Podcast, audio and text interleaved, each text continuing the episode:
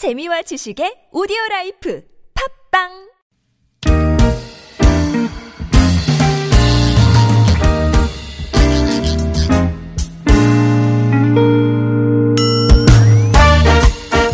서울 속으로 2부 시작해 보겠습니다. 오늘 화요일입니다. 건강 상담으로 여러분과 함께 합니다. 평소 궁금했던 건강에 대한 예, 것들 다 그냥 질문하시면 이분이 예, 시원하게 길을 열어주실 겁니다. 연세대학교 의대 가정의학과 이덕철 교수님 스튜디오로 모셨어요. 네. 안녕하세요. 안녕하십니까? 잘 지내셨습니까? 네. 일주일 만에 뵙는데 이제 저 새해가 됐습니다. 새해가 됐습니다. 네, 새해 복 많이 받으시고요. 예, 복 많이 네. 받으십시오. 아, 이제 그 다른 분께 드리는 거랑 또또 느낌이 달라요. 교수님한테 올 한해 건강하시고요. 뭐 이런 느낌, 이런 인사 전하기에는 어, 교수님이 또 다른 분들 건강을 워낙에 잘 챙겨 주시니까. 네, 네. 건강한 게 최고죠. 예, 아니 근데 평소에 건강 관리 진짜 누구보다 더 신경을 쓰실 것 같기도 하고 반면에 반면에 의사 선생님들이 또 이렇게 아, 잘 다른 분- 못할 수도 예, 있죠. 그런 경우도 예, 있더라고요. 예, 예. 어떠십니까, 교수님? 어, 이렇게 이 나이가 들어가면서는 이제 환자분들에게 말씀드린 대로 제가 꼭 하려고 노력을 아, 합니다. 네네. 그게 정직한 거라고 생각을 해서요. 그래요. 고맙습니다. 네. 아, 잘 챙겨주시면 정말 좋죠. 네. 이게, 어, 저희 곁에서 또 이렇게 건강을 직접 예, 상담해 주시는 분이니까. 자, 구글 플레이 스토어나 애플 앱 스토어에서 TBS 애플리케이션 내려받으시면 실시간 무료 메시지 보내실 수 있고요. 샵 0951번 단문 50원 장문 100원 드는 유료 문자. 또 카카오톡은 TBS 라디오와 플친 맺으시면 무료 참여하실 수 있습니다. 연령, 성별 요 정도만 이제 적어주시고 또 증상 조금 자세히 적어주시면 조금 더 정확한 정보를 드릴 수 있을 겁니다. 아니 교수님 진짜 저 아닌 게 아니라 저희 그 프로그램 시작할 때도 그랬고요. 새해 소망들 아마 많이들 비셨을 텐데 네, 떠오르는 맞습니다. 어, 새해 첫 해를 바라보면서 비셨을 텐데 아마 흡연하시는 분들은 금연 계획 많이 세우셨을 네, 거란 말이죠. 맞습니다. 이제 어, 이틀 지나고 있습니다. 네. 네. 작심삼일 되기까지 하루 남았는데 올해는 정말 작심삼일 좀 안 돼야 될 텐데. 네. 그죠? 네. 사실 금연은 3일 버티기도 쉽지가 않거든요. 그래요? 네. 어, 그런데 그 이유가 뭐냐면요. 니코틴이라고 하는 어떤 중독성이 굉장히 강합니다. 그래서 어떤 의학자는 헤로인만큼 강하다고 얘기를 합니다. 네. 아, 필로폰만큼. 예, 예. 그래서 내 의지로만 담배를 끊는다고 했을 때는 한 5% 정도밖에 성공률이 되지 않거든요. 예. 그것이 바로 니코틴 의존성 때문에 그런데 어떤 사람은 의존성이 굉장히 높고 예. 어떤 사람은 그렇지 않습니다. 정도의 있겠죠. 정도의 차이가 있습니다. 이거를 구분하는 방법이 네. 딱두 가지가 있는데요. 예. 첫 번째는 아침에 일어나서 얼마 만에 첫 담배를 무느냐. 어.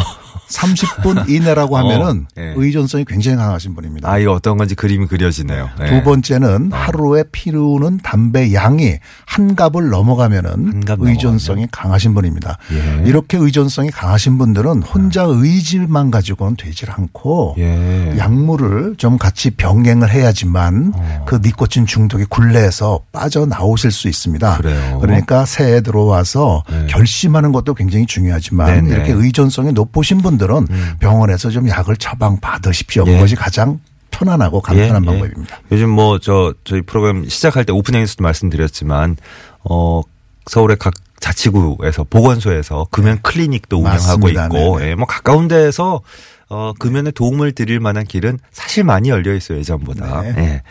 반드시 성공하시기 바랍니다. 어, 어, 어떤 부분부터 할까요? 저 초반부터 질문들이 굉장히 많이 쏟아지고 있는데 좀 긴데요. 예, 사연이 생각대로님 예, 자세히 적어주시는 거 좋습니다. 예, 77년생 남자입니다.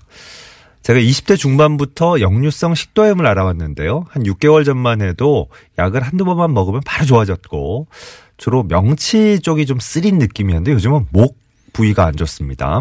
계속 좀 칼칼하고 이물감도 있고 인터넷 정보들을 여기저기 검색해 보니까 수술하는 방법도 권하는 사람이 있던데 제가 다니는 병원에서는 뭐 수술은 그다지 권하지 않으시더라고요. 예, 만약에 수술을 받으면 어떨지 궁금합니다. 평생 이렇게 계속 살아야 되나 싶기도 하고요. 하셨네요. 네, 자세히 이렇게 설명을 해 주셨는데요. 예. 아직까지는 젊으신 분이시기 때문에 저도 수술 방법은 권하지 않는데요. 예.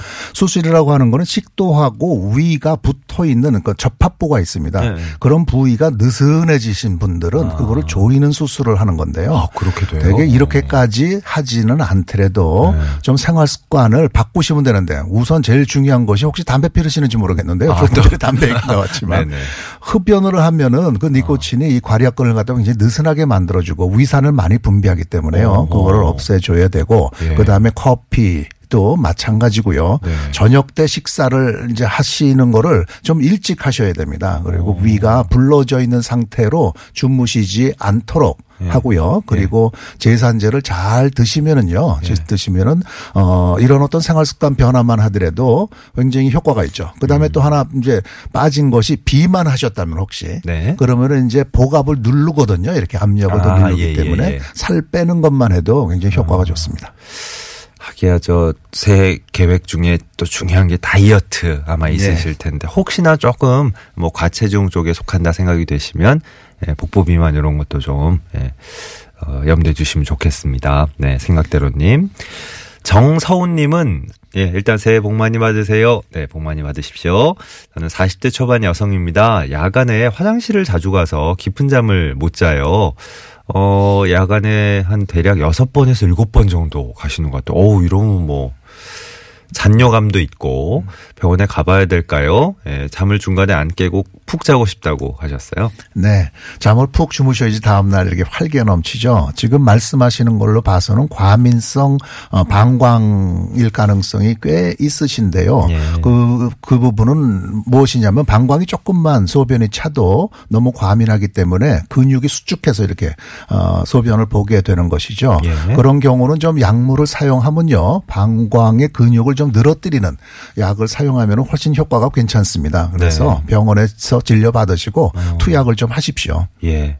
그, 뭐, 이게, 이런 증상이 뭐, 연령대에 따라서도 조금 이제 달리 나타날 수 있는데, 40대 초반이시면 조금 이제, 어, 일반적인 상황은 아닌 거죠. 네네. 네, 일반적인 그렇다고 상황은 보시겠죠. 아닌데요. 네. 어, 이렇게 그 방광이 좀 예민하신 것 같습니다. 그래요. 네.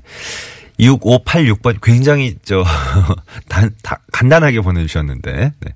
발 뒤꿈치가 아픈데 어떤 치료를 해야 되냐고 물어보셔서 이건 제가 그냥 언제 생각하더라도 굉장히 다양한 증상이 있을 것 같아서 네, 조금 더. 자세히 짚어주시면 좋겠는데 원인이 좀 네. 다양할 것 같아요. 그래서 예. 평상시 운동을 굉장히 많이 하시는 분이라고 한다면은 나도 모르게 그 뼈 쪽에 좀 손상이 있을 수도 있는 거고요. 예. 그렇지가 않고 발 전체적으로 이렇게 당기는 듯 아픈다고 한다면은 족부 근막염이라고 있습니다. 네.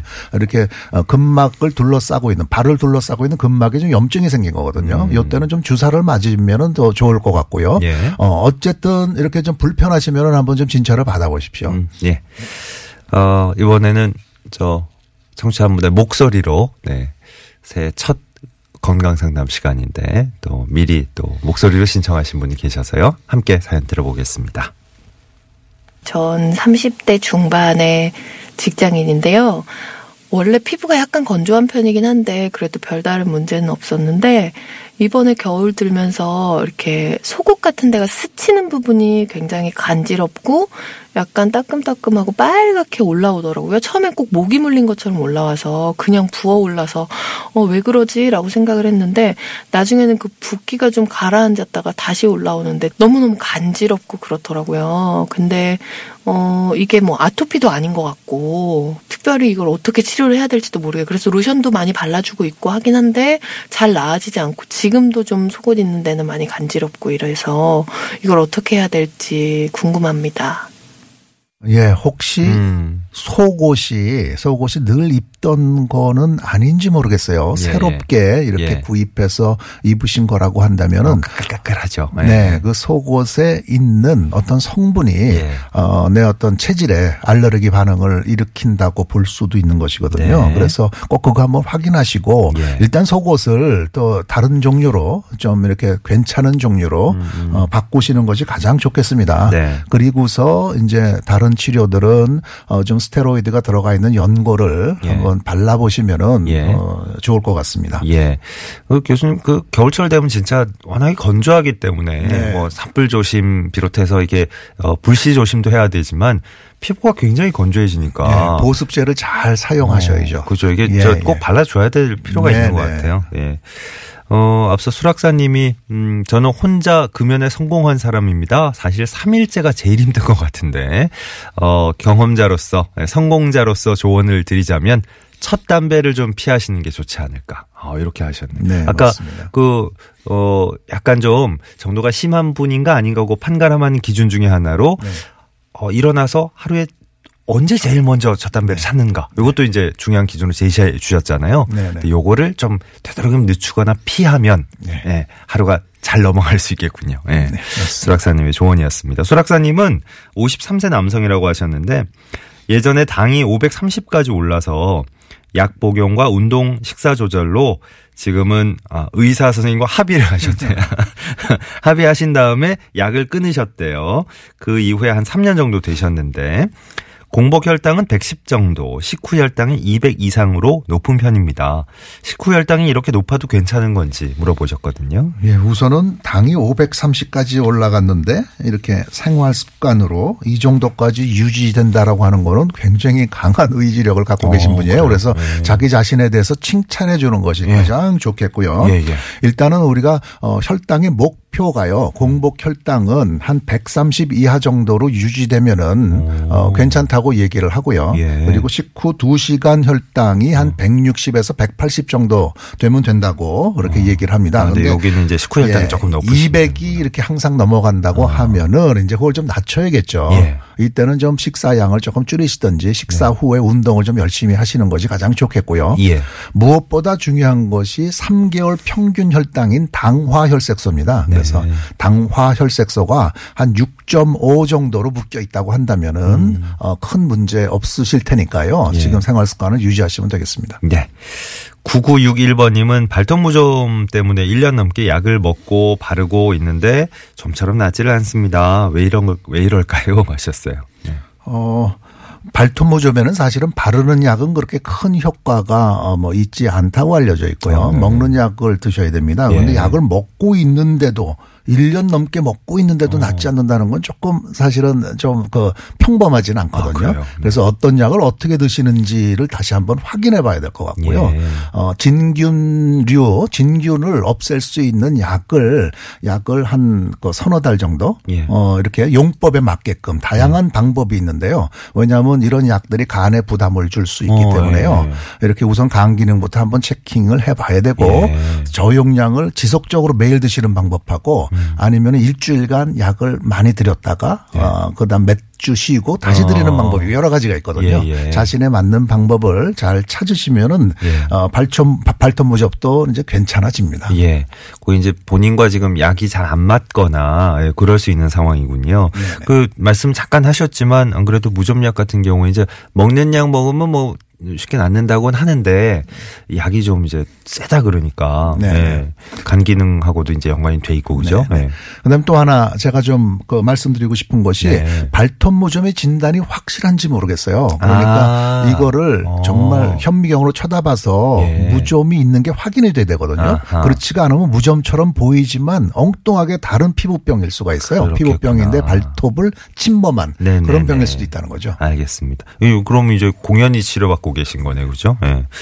0687번님, 47세 여성입니다. 원형 탈모가 왜 자꾸 재발할까요? 이게 완치는 안 되는 건지요? 하셨네요.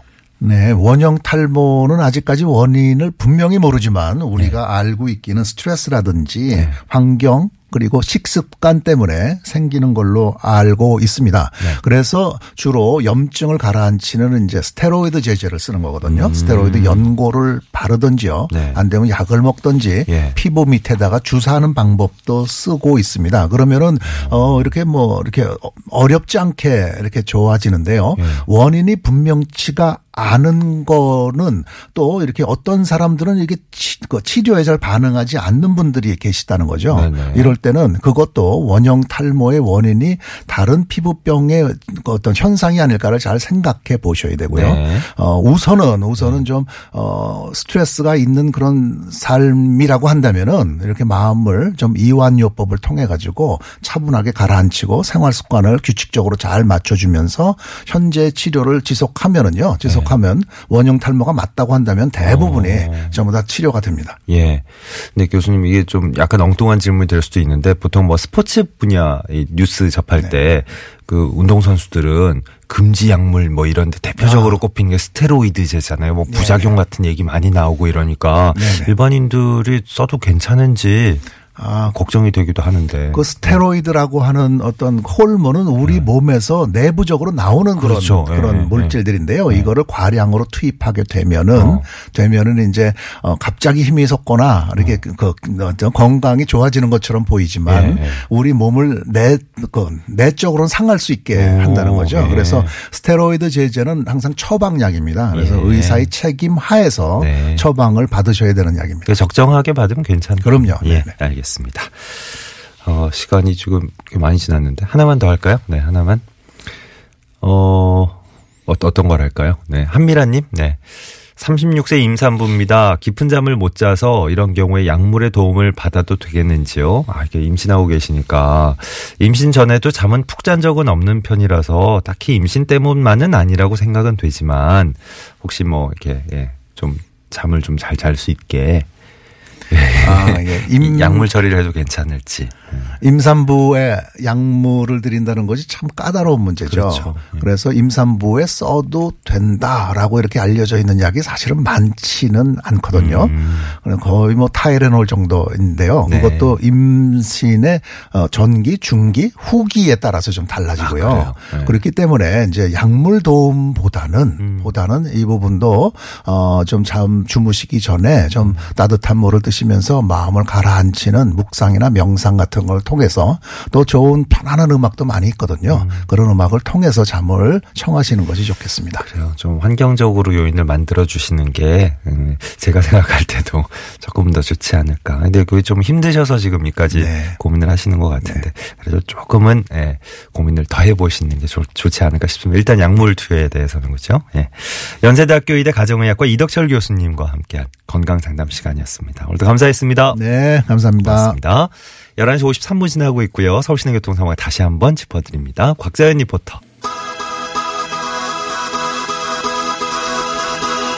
1월 2일 화요일에 전해드린 서울 속으로 오늘 순서 여기까지입니다. 네, 윤하의 런 네, 끝곡으로 흐르고 있네요. 이제 열심히 달려야 될 시기가 됐죠. 내일 이 시간에 다시 찾아뵙겠습니다. 고맙습니다.